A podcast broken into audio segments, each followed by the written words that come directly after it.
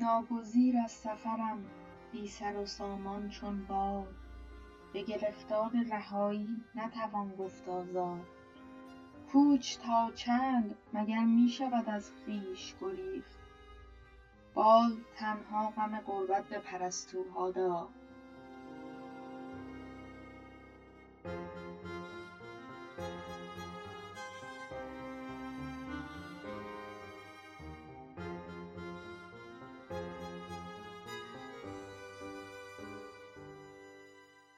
به حال شده به مهاجرت فکر کنید. مهم نیست جوابتون آره یا نه هست. دونستن زندگی آدمهایی درست مثل شما که شنونده هستین سختی ها و مشکلاتشون برای موفق شدن و پذیرفته شدن توی جامعه جدید می‌تونه کمک کنه راحت تر زندگیمون رو توی هر جای دنیا که هستیم ادامه بدیم. من نازنین تصمیم گرفتم که یک کانال رادیویی درست کنم. واسه مخاطبهای ایرانی در نقاط مختلف دنیا.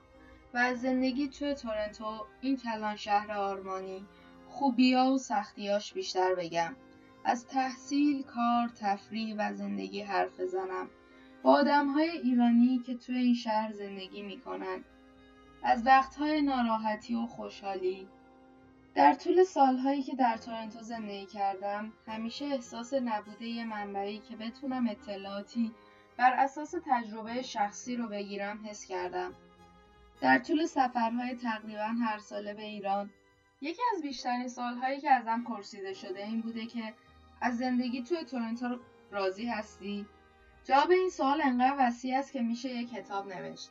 اما با زندگی توی تورنتو تقریبا دیدم که مهاجرین ایرانی رو میشه در چند دسته خلاصه کرد.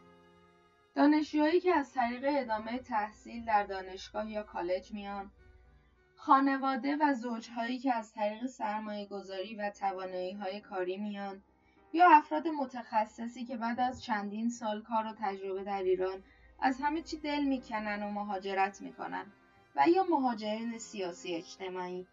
اگرچه هر یک از این مهاجرین شغل خواسته های متفاوتی دارند اما میشه گفت که روند نسبی یکسانی در خلال مشکلات و سختی های مهاجرت طی می‌کنند.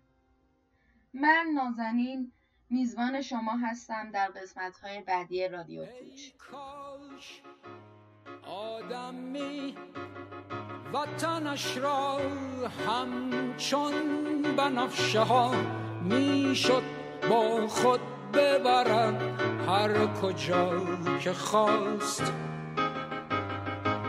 هی کاش آدمی وطنش را همچون بنفشه ها می شد با خود ببرد. هر کجا که خواست